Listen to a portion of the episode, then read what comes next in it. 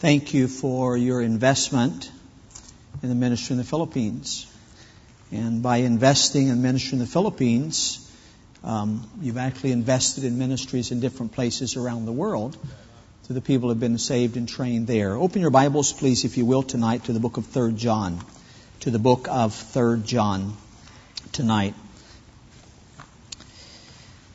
I enjoy sports. I, uh, as a child, I really did not, I wasn't really that involved or didn't really enjoy sports that much until I got into junior high school and then through high school and college and since then. Uh, I have played baseball and basketball and American football is what I, I like the best and played the longest and coached also. Um, I look up and you're standing. I didn't realize you were going to do that. Uh, kind of shocked me for a minute. Uh, well, let's do this then. Let's pray because we're not going to really, we're not going to read and then pray and have sit down. We're actually going to pray and then we're actually going to read as we go through. The message is actually a little bit different than what I normally preach tonight. Uh, but I told your pastor that I think what we're going to do tonight is I'm going to use the time for more instructional. The fact is that Christians are much more effective in what they do when they know why they're doing it. They're much more effective in what they're supposed to do when they realize the biblical basis of it. And you read in the scriptures, oftentimes Paul said, I would not have you ignorant brethren, meaning I don't want you to be ignorant because Christians that are ignorant are not as effective in what they're supposed to do. So what we'll do tonight is um, let's just pray and then I'll have you be seated. Let's do that. Father, tonight we thank you once again for the privilege we have of holding Scripture in our hands, having a basis for all that we believe, all that we do. And Lord, tonight we pray that once again your Holy Spirit will help us as we study your word. Guide my mind, my heart, my lips. I know we have people from many backgrounds tonight, different levels of uh, Christian growth, different levels of knowledge in the scriptures.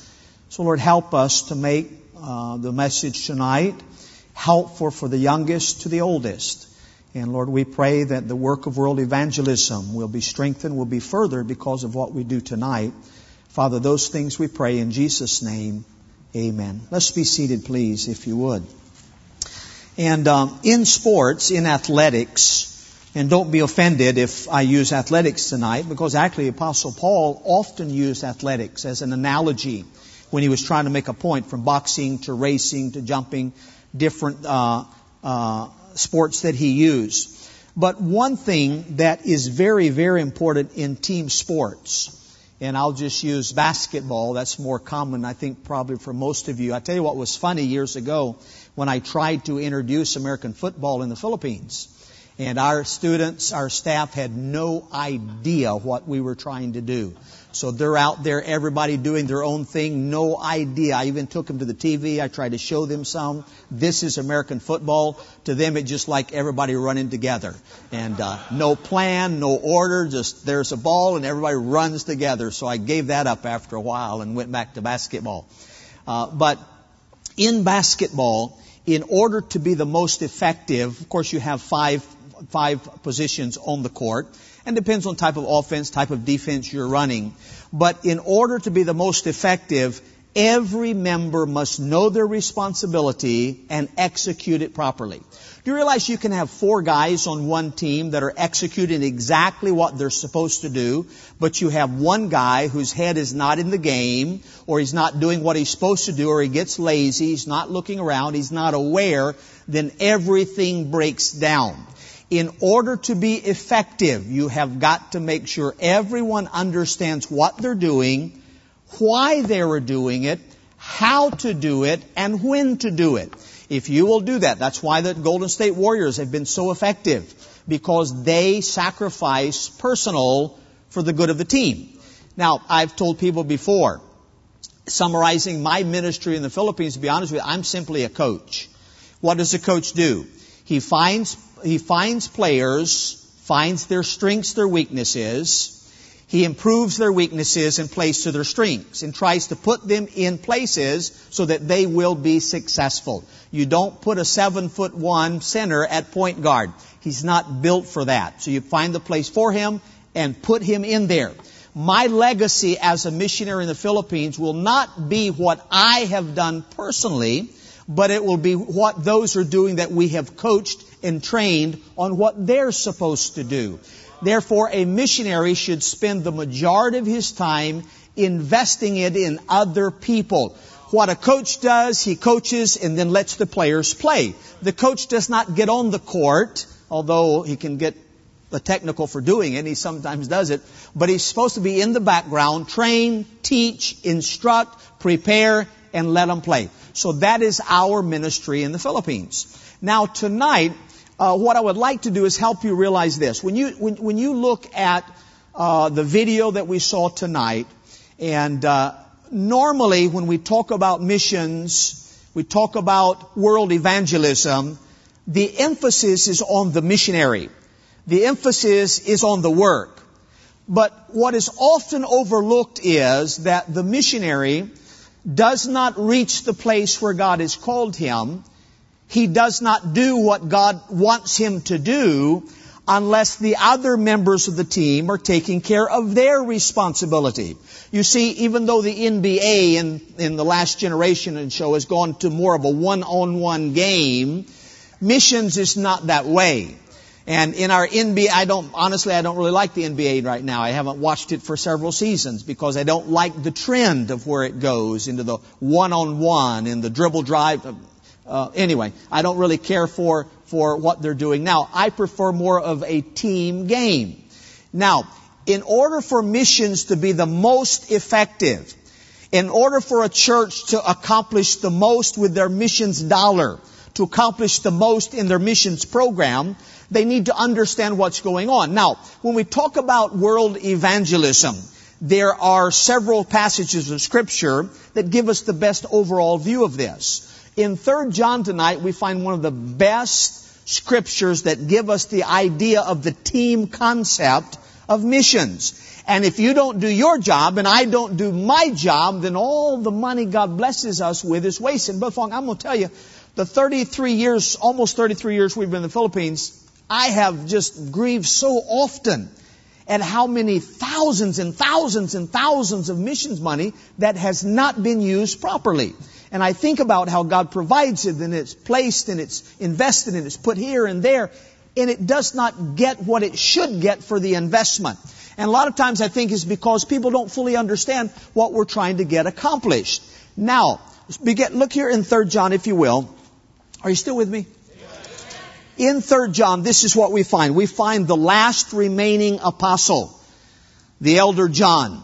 The other 11 apostles are gone. Many of them, according to secular sources, outside of the scripture, many of them, it seems, they died martyr's death. One by one by one. They all ended up as foreign missionaries, including John. But he's the last one alive. You try to establish a chronology in the New Testament. It's not an exact science because the purpose of the Bible was not exactly to give us everyone's age. But as we established a chronology, John was probably somewhere around the age of the Lord Jesus when Jesus ascended back to heaven. John is now in his 80s. He's the last remaining apostle.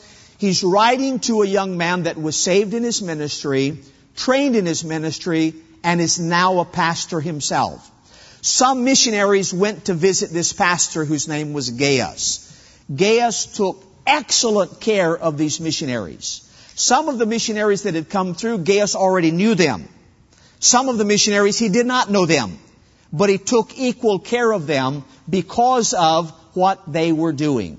So John is now writing a letter to Gaius to commend him for what he's done for world evangelism in taking care of missions and encouraging him to keep doing what he's supposed to doing, be doing. Also in the letter, he's telling him, don't follow the, don't follow the, the, the, the, uh, I forgot my English, what's the word? Ejemplo. Don't follow the example.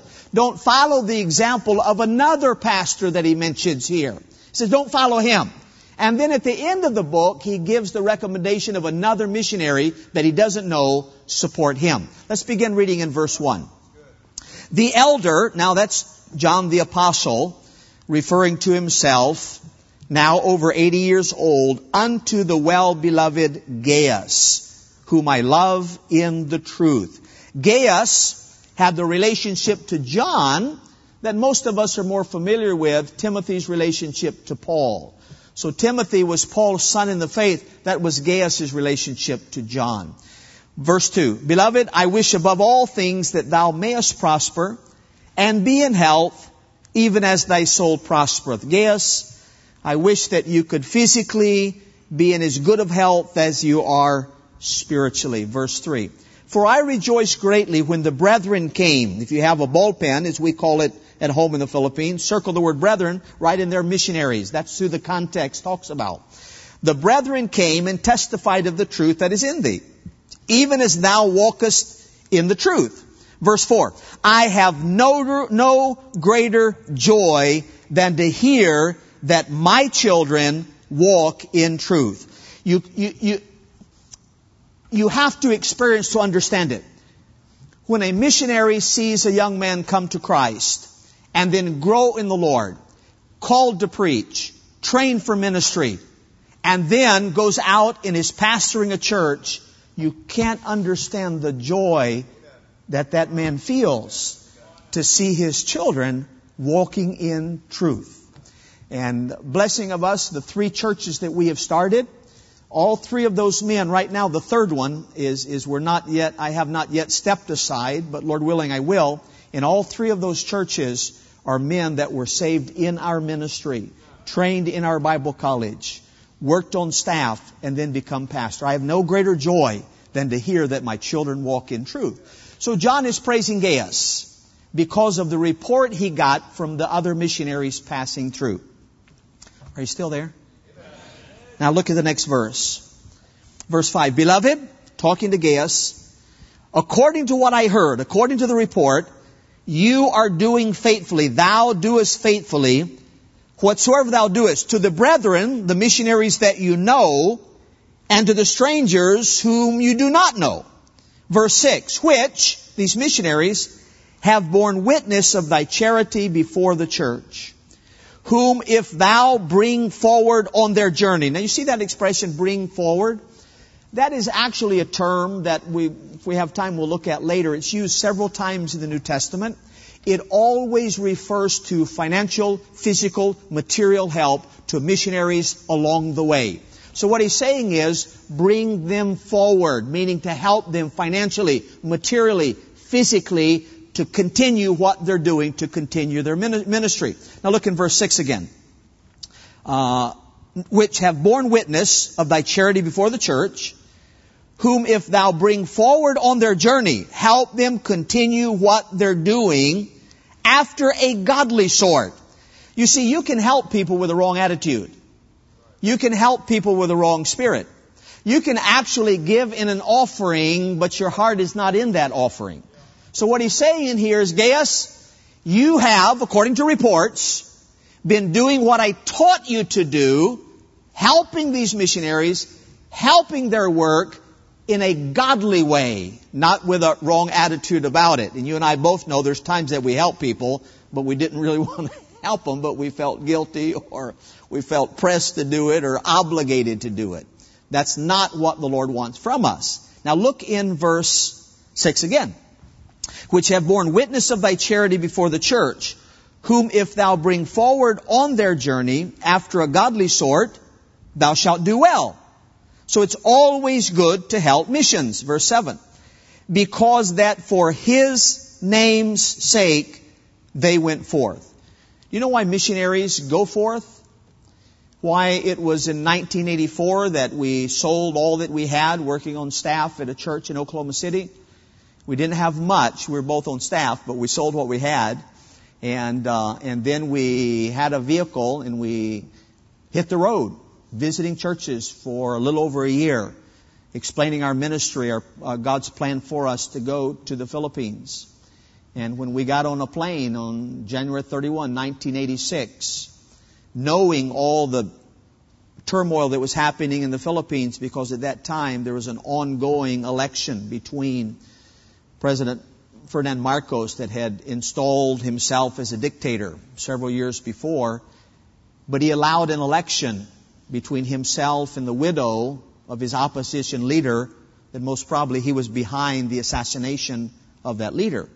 Now there is a presidential campaign going on and we knew we were flying right into that, not knowing which way it was going to go. And we also knew that we would be going to the island of Mindanao, which was the most unstable uh, island at that time.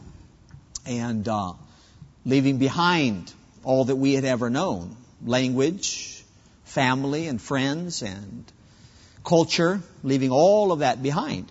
And when we went to the Philippines, we did not take a lot of things. A lot of missionaries ship over crates and all these things. We didn't do that. We took our luggage and we shipped over a small wooden crate, and most of it was filled with my books. We didn't know how long it was going to be. But we did not go out to promote ourselves. That's not why a missionary goes out to promote himself. Now, I'll be honest with you, over the years, I have met missionaries and pastors both that all, that sometimes have the wrong motive for what they're doing. But what, are you still with me? But what John is saying here, Gaius, you've been doing good according to the report. You've been doing the right thing because these men that have gone out, gone out have not gone out to promote themselves. It's not for their own benefit. In our first, in our second year in our, in, in the Philippines, we had a family saved and, uh, they lived, even though we were in the city, there was a part of the city, there's hills there. There's one family that lived up on top of a hill in the city that we had to walk up a path to get to. It was also the path that they brought their carabao, which is like a water buffalo, their cabao. They would bring it down the path to graze down at the foot of the hill. Well, you know what cabao or carabao leave in the path as they go up and down. They leave presents, they leave markers along the way. And, uh, but going up there to visit them, it was, and they had no electricity, they had no running water, the guy didn't even have a job. And, uh, but they received Christ. They began to grow. I would follow up, go up there and visit them. I'd get up there and sit on their front porch and gain my breath for a few minutes before I could even start talking to them again. And eventually they stopped coming. And I found out why they had stopped coming because he had begun to spread it around that missionary is here for my money. And I thought, brother, you ain't got no money. I'm not here for your money. But oftentimes what we hear in the Philippines is pang negosyo which means we're there for business. Panapi, or we're there for wealth, for money. That's our purpose in being there. Now there, there are some that do that. There are some charlatans in the world. But what Paul is saying, or what John is saying here is, Gaius, these missionaries that you've been supporting, you're doing it right because they're not going out for their own name's sake. They're going out for the name that should be preeminent above all others. That's what he's saying. So you're doing good. Now look in verse 7 again. Because that for his name's sake they went forth taking nothing of the Gentiles. Gentiles means unsaved people. You see, unsaved people don't have the responsibility to support someone to come and witness to them. So therefore, when missionaries go out, we don't expect unsaved people to support them. That's normal. But we do expect there's only two types of people in the world. Remember that. Now, we arrange people horizontally. The very wealthy, the upper middle class, the middle class, lower middle class, and then uh, the poor, possibly indigents. We arrange it horizontally. The very well educated, college graduates, high school graduates, elementary age, and then illiterate. But God does not arrange it that way. God arranges the world, He views the world vertically you are either saved by faith in Jesus Christ or not saved by faith in Jesus Christ. That's how God arranged it. So if unsaved people are not supporting missions, then by the process of elimination, who is? It's of course the saved people. So what John is saying here is, you've been doing well. You have been supporting missions. And now by doing that, look in verse 8. We therefore, ought to receive such. Now the such there, that's the missionaries, so you can call us suches. We therefore ought to receive such. We ought to receive these people. Why? Now notice this. This is my point. This is where we get the idea of teamwork, which I mentioned in the beginning. It says here that we might be fellow helpers to the truth. So do you realize this? The things that you saw on the video tonight and that you see on the videos of other missionaries that coming through and you've been seeing it for the years you've been supporting missionaries. Humanly speaking, none of those things happen. None of that happens. The gospel is not preached. Churches are not established. Bible training schools are not established. Pastors are not trained unless you do your part. Because unless you do your part, we cannot do our part. Because sometimes what is overlooked is this. And I know you had your missions conference in August. And during that missions conference, most probably what was emphasized was the missionaries and the work. The missionaries and the work. And what is often overlooked is this. You are vitally important to the work of world missions. You are vitally important to the work of world missions. If all five team players in basketball do not take care of the responsibilities, you're not going to be successful in what you're trying to do. So you've got to do your part and I've got to do my part. I've got to do what I'm supposed to do and you need to do what you're supposed to do when it comes to world missions. Well, exactly what is that? Well, actually, go to Romans chapter 15 for a moment.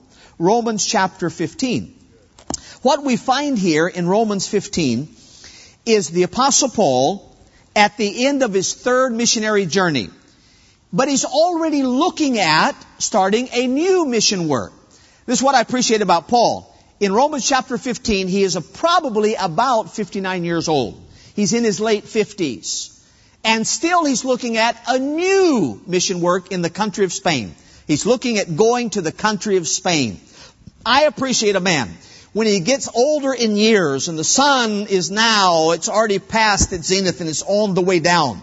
But he has not lost his vision and his, and his strength has not abated and his eye has not dimmed. He's still looking forward to what can be done. And that's what we ought to be doing in God's work. We ought to always be looking forward. Always be looking forward. What can be done next? Let's pray that as we get older, we don't begin to slow down in God's work. Instead, we continue trying to do what we can while we can. I just turned, uh, uh, in the Philippines, you become a senior citizen when you're 55. So when I turned 60 last year, one of our pastor wives, one of our close friends texted me and said, Pastor, welcome to the club. Being a senior citizen. I text back and said, I don't want to join yet. I was in, I was in line last year at, at, a, at a grocery store in, in our city where we are now. And the line said, because there's all these different checkout lines, the line said, priority line for pregnant women and senior citizens. So I was standing in line, several people in front of me. And the cashier, she noticed me in the, toward the back of the line and she said, Sir, you'll be next. And of course, I'm embarrassed. I'm not going to do that. I'm going to get up in front of people like that unless it serves my purpose. But uh, she said, You'll be next. And uh, I said, Why? And then she pointed up to the sign. And then I looked up the sign and I said, But I'm not pregnant. So I don't accept that premise yet that uh, I'm a senior citizen. So I like Paul. Here he is, nearing the age of 60, finishing up his third term planning to take the offerings, the love offerings, back to Jerusalem, the mission offerings, and then he's planning to go to Spain. But to get to Spain, he's going to pass through Rome. And he asks, in this letter, he tells them in Rome, I want you to do three things for me. I'm heading to a new mission field. And this is my point for you. The very three things, and we won't go into detail on these because of time, but the very three things that Paul said, as believers in Rome, you can do for me, when I head to Spain, that's the very same thing that we do for missionaries also. And by the way, I am a missionary, but we also support missionaries. And the three churches, even though I'm a missionary, I, have pastored three churches. I'm pastoring the third church now. So we do the same thing. We have missions program. We support missionaries. So even though I'm supported as a missionary, I'm also a pastor that supports missionaries. So I'm not, I'm not telling you something that we do not do ourselves. But here in Romans chapter 15, I'm going to briefly summarize it. You can go back and study it yourself. Paul said this I'm coming to Rome and then heading into Spain. And he said, I'm expecting three things from you. One thing he said was this I'm expecting you to financially help me get to Spain. And you know what he used? He used that term again. Look in chapter 15. Look in chapter 15. Look in verse 24. Romans chapter 15, verse 24.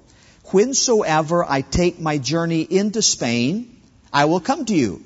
For I trust to see you in my journey and, here it is again, to be what? Brought on my way thitherward by you. Now that word thitherward, we don't use that now. We used it over there. So what he's saying is, I'm going to come by you going to Spain and to be brought on my way thitherward. Well, and we would say now, over there. Now, if you're in the Philippines, we, because it's in the tropics and it's a tropical country and we try to conserve our energy. And uh, so in the Philippines, instead of saying over there, we would just probably say, Am I right? Am I right? What are you saying? Because that means over there. Or we might donate sumpay lang, we might add dihara. Or just, just there. Dihara. So what Paul is saying here is, I'm coming to Rome, but not to stay in Rome. Why? Because the gospel had already reached Rome. He said, instead, I'm trusting you to help me, because he uses that same phrase, bring me on my way, which always refers to financial, physical help to continue the work. So what he's saying is this. You as believers in Rome, and there were several house churches in Rome. There was not just one large congregation. There were actually several house churches in Rome. And this letter was written to them collectively. And he said to them, I expect you to help me get over there to Spain financially. But you know what he also said in the passage? We won't take time to read. He said, I'm trusting you to pray for me also in my work in Spain. Pray for me. So what can you do? What, as a team member, what is your responsibility in the work of world missions as a team? Financially support missions. Secondly, pray for your missionaries. Some missionaries are in more difficult situations than others. You hear, if you hear much about the Philippines, people often mention Mindanao. But let, let me tell you, Mindanao in general is a safe island. In general, I've been north, south, east, and west of Mindanao. There are some places I've never gone into in Mindanao. Some areas I've never got into. God's called me to stay alive. But because in, in those areas, we have two basic situations. We have Muslim extremists and then we have the NPA, the New People's Army, uh, which we use the the idea. Well, we use the, the term no permanent address for the NPA. And uh, so there are areas where they are. So there's areas where I've never gone into those areas where they control. There's areas I've never gone into where the Muslim extremists control. There are some areas I pass through, but just during the daytime because I don't want to have a breakdown or flat tire at night. And that happened last year. I won't go into that, but had a the radiator blew up on me going through an area I should not be there at night. And um, anyway, I was rescued by one of our deacons. Um, but in general, Mindanao is is a safe island. Um, but still, pray for us. Pray for your missionaries. Um, about four years ago, we were traveling late one night, and uh, I won't give all the details. We don't have time, but there was fog in an area there should not be fog. It was after midnight, traveling from one island to another, driving, going by, by ships, taking my boat, my, my, my, my vehicle from one island to another island, getting off and driving across another island, another island. And uh, we didn't know why this road had all this mud and it had been bulldozed. And there was only one lane, there's nobody on the road. And then we got farther down and there was fog where there's normally never fog in that area. And I'd never driven that road before. But a man that was with me from that island said, Pastor, there's normally not fog here. And the only reason we could, we could, we could uh, uh, see the road is because the white stripe painted down the middle. Normally I drive fast. And uh, I, I'm related to Jehu, if you know who he is. He, he, he drove his chariot furiously in the Old Testament. But that night, because of the, without the fog, I would have been flying. but I was forced to drive so slow because of the fog. And my, one of our staff members said, Pastor, if the road wasn't painted, we couldn't see where we were. And then the stripe disappeared. And I stopped. I opened my door and looked out, and there was water running across the road. We rolled down our windows, and a typhoon had recently passed through, and it sounded like a sponge. We couldn't see anything; it was all dark, but there was a, a mountain beside us, and it sounded like a sponge with water dripping out of it and running across the, the highway and dropping on a pang pang, which is a straight down on the other side. And we all were about to panic. We slowly backed up, weighed, weighed back, found there was a detour sign we did not see. There was a detour sign, we'd missed it. We had to go around the other island, and we found out several days later, just beyond the point where we stopped, the whole mountainside had come down and taken the road with it. Earlier this year, was it earlier this year we went to Samar last year? No, it was about a year ago now. Went back to that same island, passed over the new bridge that passes over that big canyon, and looked up on the side of the hill where the old road went and I saw that road way down in the canyon where it washed away. Do you realize without the fog, we, I would not be standing here tonight. And God put fog in a place where it normally is not. Uh, pray for your missionaries. There's so many things. I, I don't have time to look at the scriptures tonight to show you how many times Paul says, pray for us. Pray for us. So as a team player, your responsibility toward missions is financially supporting missions, faithfully praying for missionaries. And then you know what he also says here in Romans chapter 15? He says this. He says, I'm looking for you to encourage me.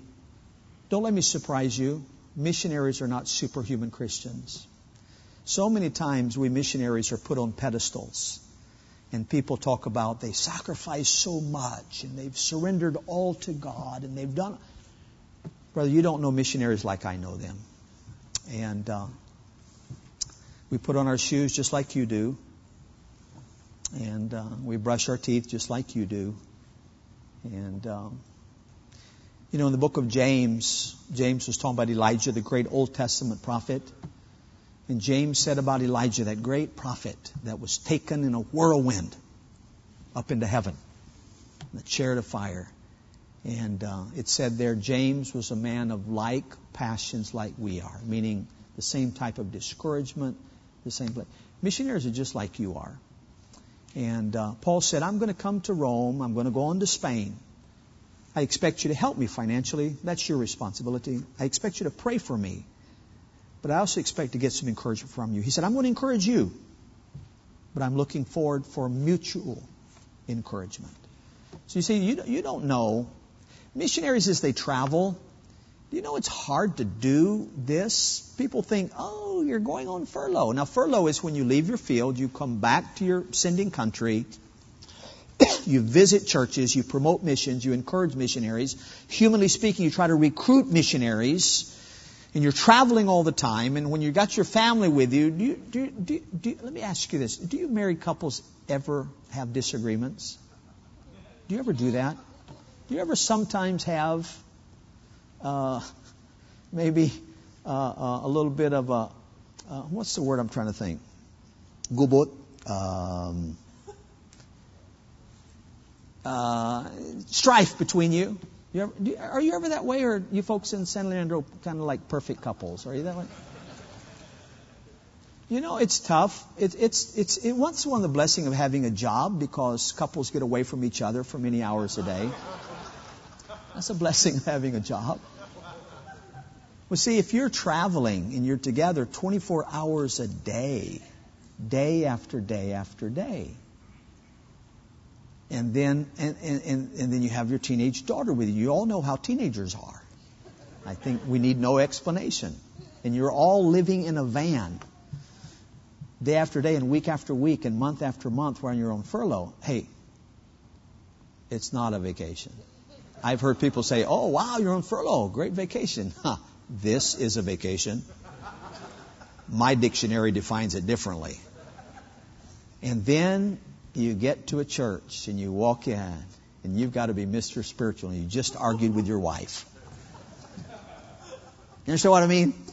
No, no, I'm sorry. Your wife just argued with you. I don't argue with my wife. and your wife just argued with you. Listen, missionaries need encouragement, even when they're on the field. I remember we had not been there, I think, two years, and um, I got a letter. I was very down. I mean, we're we're trying to learn the language, start a work, and all the things that go with that. Learn a new culture, and there's still political turmoil going on, and there's instability and problems with family back here in the states, and I was down and I went to the post office and got back on the jeepney. We didn't have a vehicle at that time and got back on the jeepney and had opened up the letter to read it on the jeepney. And uh, as I started to read it, I had to kind of turn sideways. And you Filipinos understand, you know what I mean, because if something's opened in public, everyone thinks they can read it publicly. Am I right? Am I right? I've got a good Filipino pastor, a good friend of mine and when he's preaching, he doesn't say amen, he says, am I right? So am I right? So I open up the letter, and the person beside me, I just have to kind of turn it to the side so I can read it. And uh, it was from an assistant pastor that I'd met during deputation. And uh, he just wrote me a letter and said, uh, just praying for you. Just want you to know we appreciate what you're doing, and said some other kind things in the letter. And boy, that just, that just drove the dark clouds away. And the sun was shining again. And uh, now, after being there almost 33 years, honestly, I, I, don't need the encouragement like I used to, but it's still nice to get. Uh, so, responsibilities of a team. If you don't do your part, there's a breakdown. So, what is your part? Well, support missionaries. Pray for them and encourage them. That's your part. But then there's our part also. And this actually takes a different message, so I'll have to come back a different time to preach the message about what we're supposed to do. But let me give you very briefly, we'll summarize it, and then we'll be finished.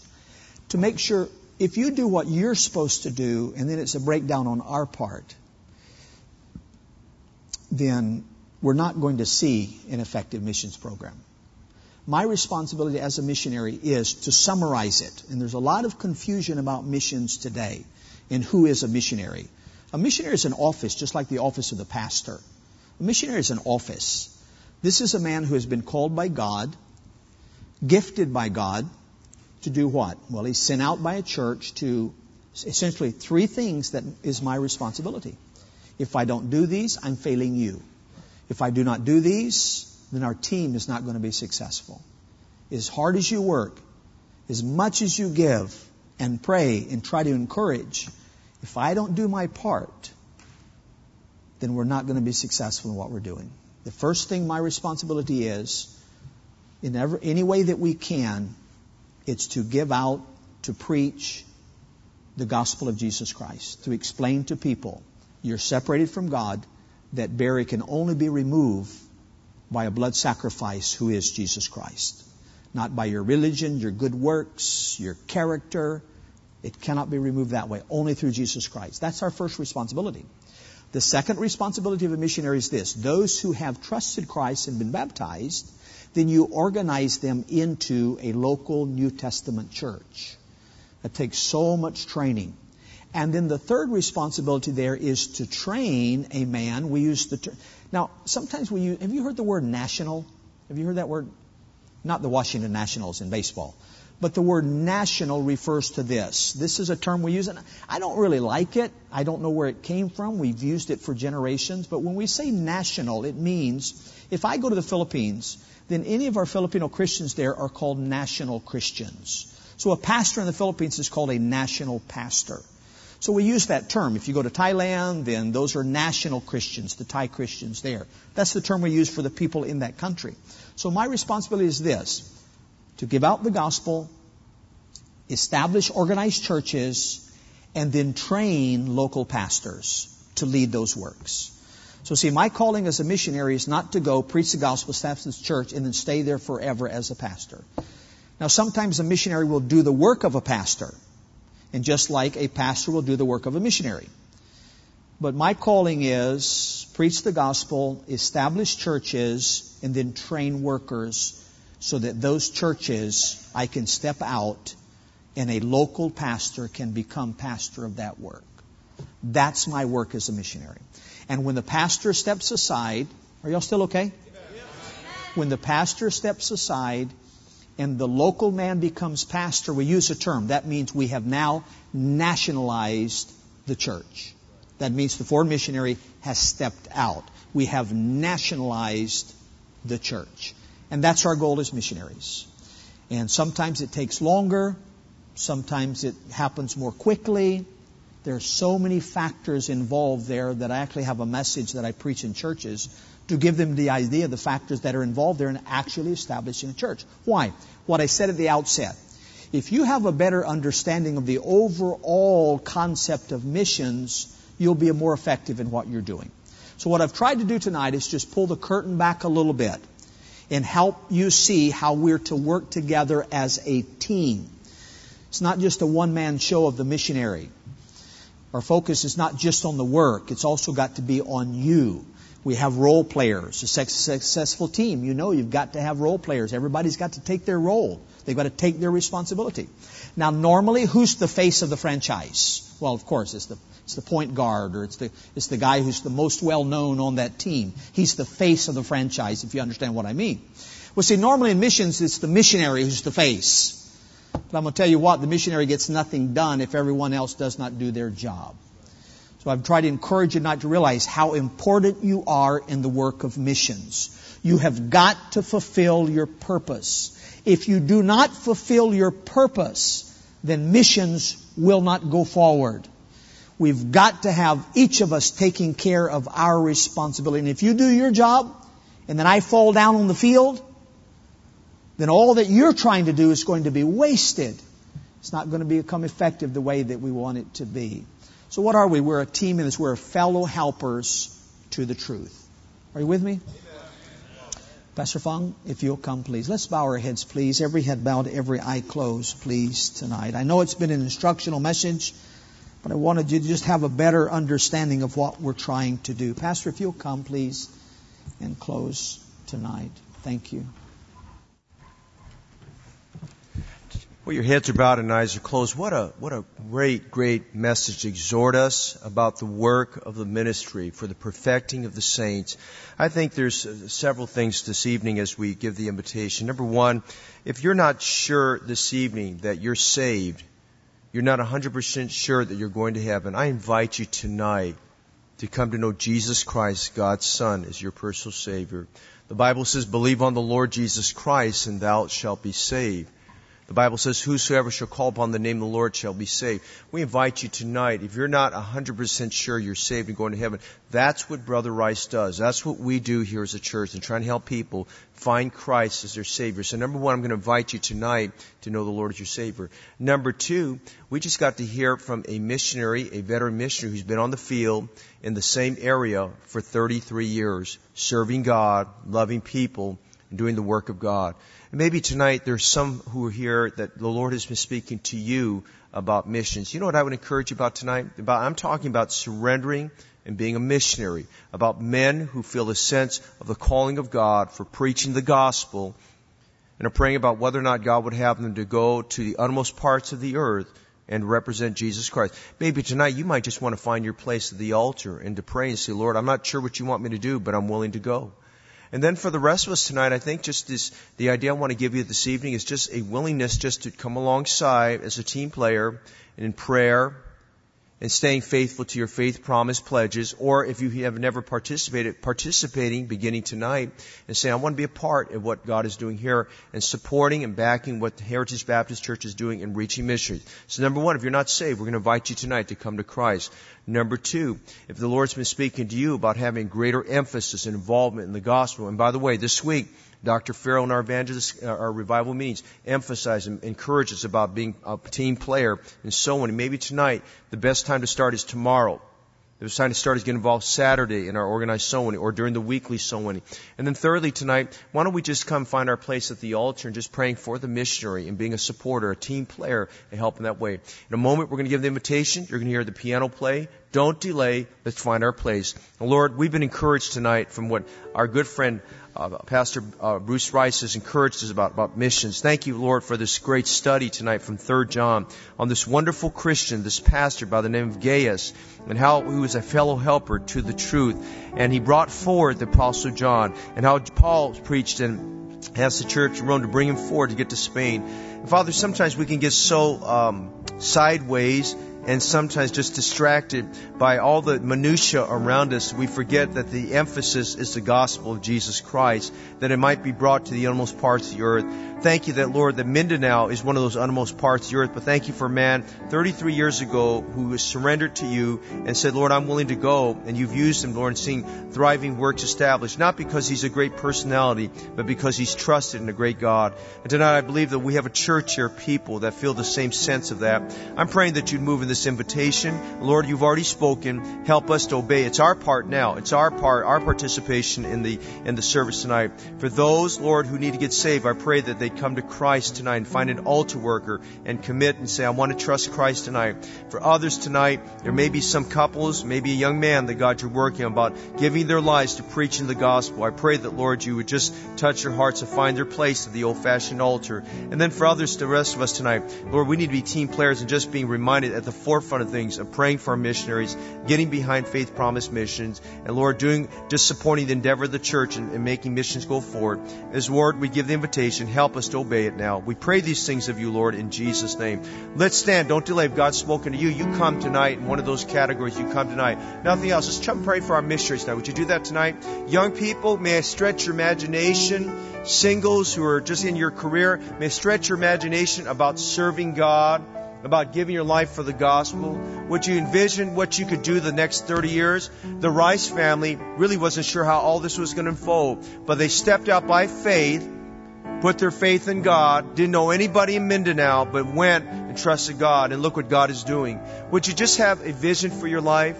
Don't, don't, don't wait until you're 30 years from now that you make that decision. Decide tonight. The most important time in your life is the next 30 seconds. How about this evening? There might be another Bruce Rice in this room. There might be another mystery like that that God would touch her. Would you come tonight? Would you spend a moment to pray and just do your part? Would you do that this evening?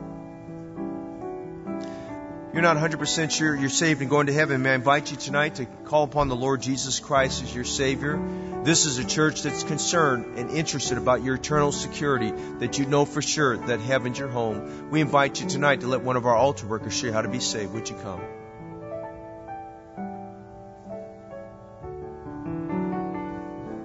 Father, tonight as we're praying, I pray for mothers and fathers tonight that are praying for their children, that their children's uh, their minds and their hearts are open to where they can invest their lives, thinking, Lord, of what Lord, we began as a church plant here at Heritage Baptist Church 19 years ago, almost 20 years ago. Lord, that we could see many more of these established in our area, in Northern California, throughout California. And even, Lord, beyond that, looking at the fact that, Lord, that uh, God, you're still looking for some Bruce Rices that can be sent out from local churches like this to serve you. God, I thank you for women in our church who are help, fellow helpers to the gospel. And I pray you'd raise up more ladies that would be fellow helpers to the gospel and seeking, helping to introduce people to Christ. Raise up more men where, Lord, will come out of our shell and our shyness and uh, Lord, where those those just letting our, our personalities get in the way, and instead just let the power of Christ work in our hearts. Lord, I pray as we, we, we continue through just this great emphasis we've had the last several weeks, we've seen people brought to Christ. Help that emphasis to continue. Help us to be wise in the usage of our time, the giving of tracts, and serving you. Father, you've spoken to us. You've worked greatly in our hearts. Thank you for that tonight. And Lord, we pray for the, the, the, the area of the Mindanao Island. We pray for souls to be saved. We pray for this next church that Brother Rice is trying to get established and going. We pray that all their needs will be met. We pray that there in that location, that Lord, a thriving New Testament church would be established and winning souls. Give him strength. Give him enablement. Lord, I pray that you help him to mount up with wings as eagles and run and not go weary and walk and not faint. I pray that you use this dear, dear brother in a great way. We pray for more men uh, in that area that would be won to Christ, train, catch the vision, get a calling of God in their lives, and go forth as starting churches. Do the same here, we pray. Thank you, Lord, for how we've been richly encouraged through this day in the Lord's house. Bless our people this week when they go forth from this place, that they'd be a gospel witness, be used to Christ. And then, Lord, we want to keep on our hearts about this 1K offering that we're taking up next Sunday. Use it for your glory. We thank you for all of these things, for saving us and the goodness of God. And we pray all these things in Jesus' name. Amen. Brother Rice, thank you for being here tonight. What an encouraging message. Amen. And I'm just thankful for that message tonight. Now, I want you to come and see him tonight and, um, He'll come especially young people. I want to encourage you to come and have him sign your Bible. Mrs. Rice has all the prayer cards. Be sure you get an updated prayer card so you can pray for the family. And maybe just spend some time this week. We have, if you look at our prayer page, we have several missionaries and works we support in the Philippines. Maybe take some time this week just to pray for the Philippine Islands and for the Lord to do some great things there. Get a chance to meet them for a few minutes tonight. I encourage you to be back here Wednesday night for our midweek service. We're praying for God to do some great things as we continue our series on kings and prophets. Join us Wednesday morning at 10:30 for one of our organized uh, soul winning outreaches. And again, we, some of us go out on Friday mornings. And then next Saturday, of course, we have an organized soul winning. I want to encourage you to be there for that as well there too. If you need anything, my wife and I'll be at the front. If we can help assist you in anything, come see us there for that. Otherwise, God bless you. Have a wonderful week this week. Take some tracts, invite some people to church. Uh, just be encouraged the Lord. Live for Jesus. And God bless you. You're dismissed tonight.